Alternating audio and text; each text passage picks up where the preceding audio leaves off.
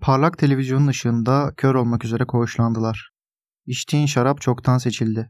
Ekmeğini onlar özenle paketleyip etiketlediler. Saçlarını onlar kesti, kıyafetlerini onlar dikti. Hangi eli konuşacağın, nereleri gezebileceğin pasaportla nişanlandırıldı. Tek tip suratların arasında mekanik ses bağırmaya başladı. Sen çok özelsin.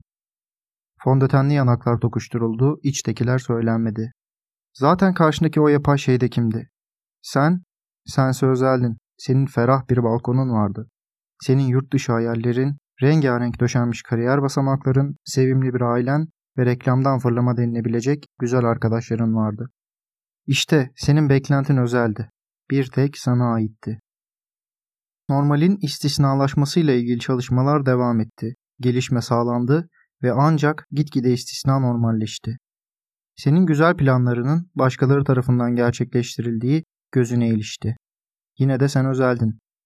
Sana ait bu farklı değer meselesini başka değersizlerin yanına koyarak kıymetli kılmaya çalıştın. Senden kötüleri vardı. Senden iyi de olsa, kötü de olsa onlar birer fareydi.